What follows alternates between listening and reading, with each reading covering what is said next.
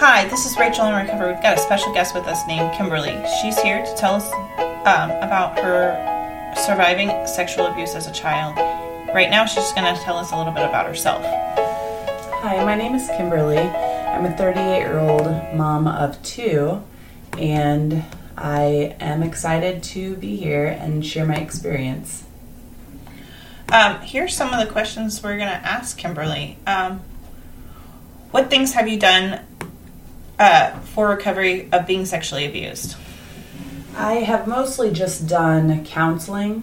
Um, I had a group that I joined not long after my experience, um, the first time that my mom put me into uh, as a little girl. And then I went to a counselor probably in my early 30s, and then I have started seeing a new counselor now and other support groups that I've done. What have you done that's been the most helpful?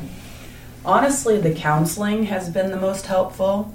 Um, just being able to talk to somebody, and mostly you work through the issues yourself, and they're just there to listen. Um, I find that to have been really helpful. Um, how did your family respond?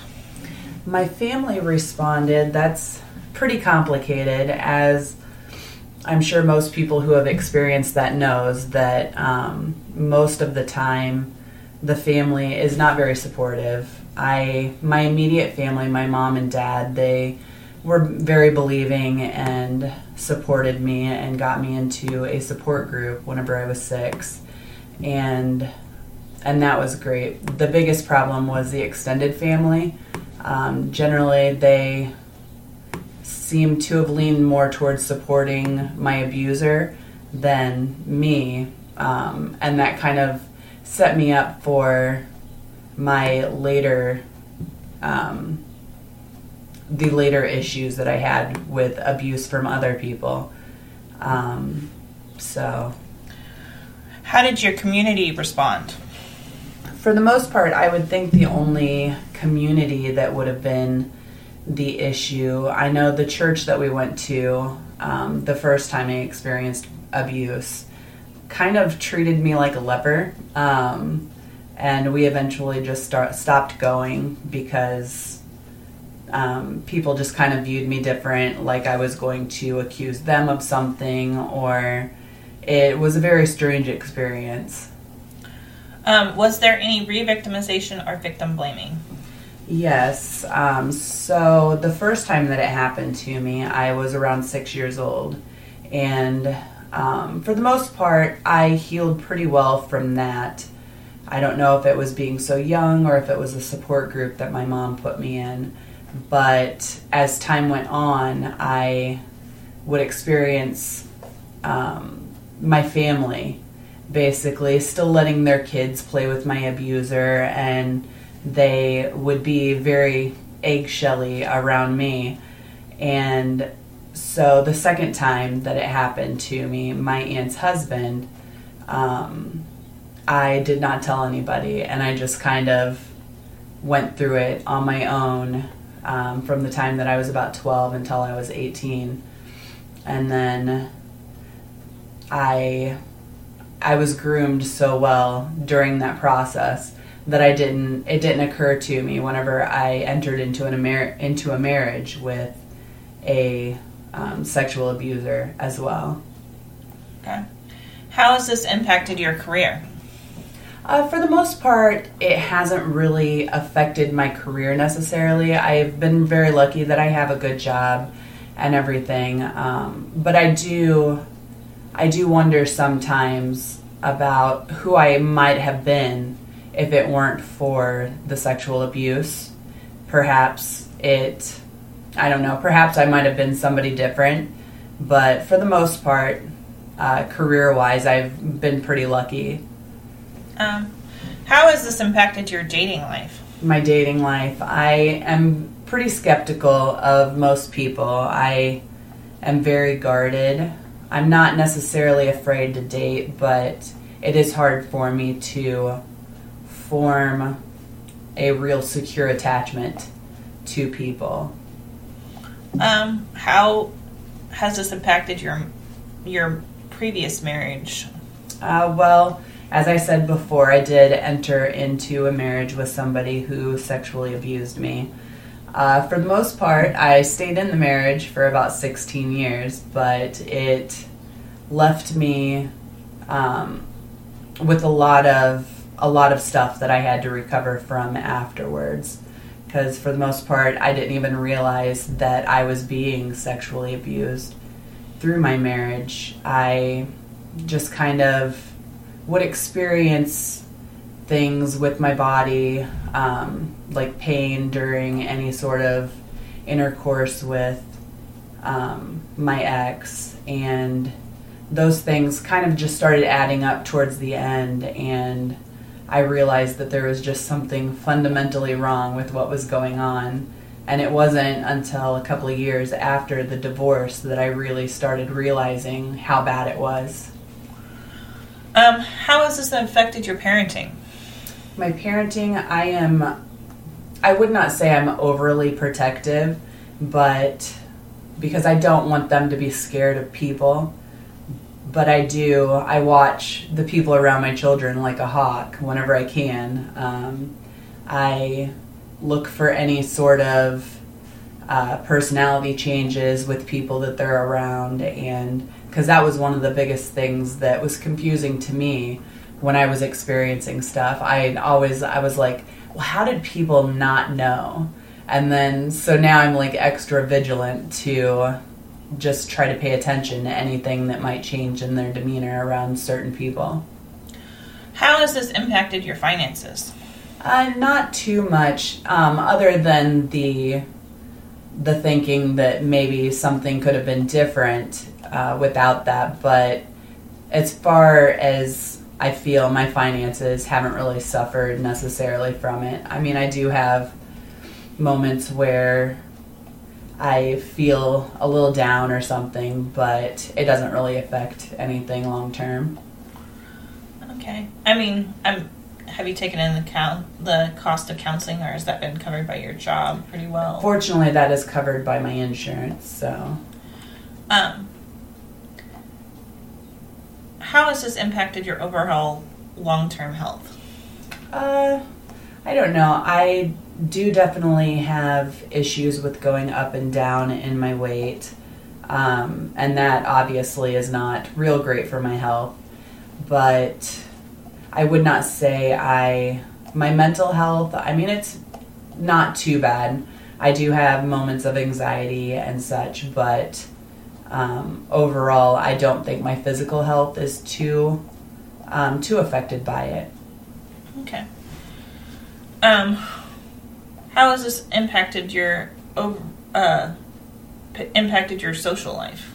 My social life, I um, I don't make a lot of friendships, so um, I probably spend most of my time alone or with a very good friend of mine or with uh, Rachel. Um, but yeah, I wouldn't say I make very, very many connections with people um, unless I can, I feel like I can really trust them. So, Um, okay. How has this impacted your uh, overall long-term mental health?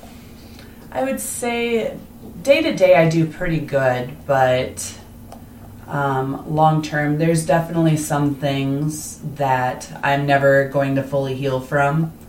Um, I'm always going to have just a, a little bit of anxiety that's going to pop up here and there. I mean, I'm really doing the work to to heal and um, feel I don't know some semblance of normalcy, but it's really the abuse is all I've ever known. So I don't know I don't know what the medium is between people who haven't been like that and people who have. So overall I feel like I'm I'm pretty good most days. Um, to other victims out there, what advice would you want to give them? Definitely get into counseling even if you feel like you're totally fine because the entire time through my marriage I thought I was great. I didn't I didn't know anything was wrong. So if you have experienced that at all, um, definitely do counseling because there is stuff that's that's still affecting what you do and how you think about things. Um, my biggest my biggest bit of advice is to the people around the people who have suffered from that, the families. Um, like, don't pretend like it didn't happen. Be there um, because the people who are affected by sexual abuse, they need to know that they're supported more than anything, really. Um, what was your grooming process? Um, the grooming process, it's really complicated. Um, I mean, you feel, they make you feel really good, they make you feel special. Um, I, it's a very strange feeling to still have like positive thoughts towards the person, knowing that um, they took something from you that you're never to get back. I, um, I still lean toward protecting that person or um, or trying to keep their anonymity uh, safe and everything. And it's it's a very weird experience because the grooming process it just kind of sticks with you um, your entire life, and it affects the way that you respond to other people um, I'm very much so the type of person that just gives people the benefit of the doubt no matter what.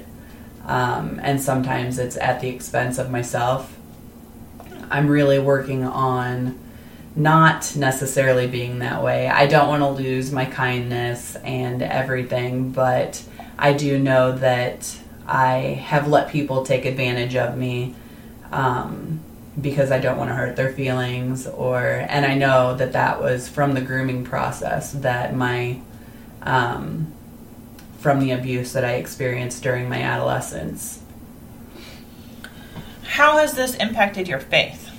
Um, I did. I had the questions like everybody on whether um, how God could let this happen to me or um, or if there was a God, um, why why did this happen have to happen to me? Um, but I would not say that it really affected my faith necessarily. Um, there's a lot of other reasons on my standing with faith, but I don't know that the sexual abuse played a hand necessarily in how I view the world of religion and everything. Okay. Anything else you would like to add? Um, just mostly the that it's really important to support your family members that have experienced sexual abuse and um, and for the people who have experienced that abuse. I mean, it's okay to to never talk to those people again. You don't owe them anything. Um, you can just completely cut them out of your life and the people who support them. I mean, it's okay to cut them out of your life too. You need to have people around you that make you feel better, and um, you should never feel guilty for being around somebody or uh, talking about whatever has happened to you and however you want to talk to people about it because uh, the number one thing is that you need to have people around you that lift you up and keep you supported. All right. Um, I think that's it. Uh, thank you, Kimberly, for coming on our show. And um, tune in next week on Thursday. Um, and we'll have another special guest um, on our show. And uh, Thanks for listening as always. Uh, you can always follow us on Facebook or Twitter or Instagram, and then always reach out on www.rachelonrecovery if you have any questions or if you want to be on the show. Thanks.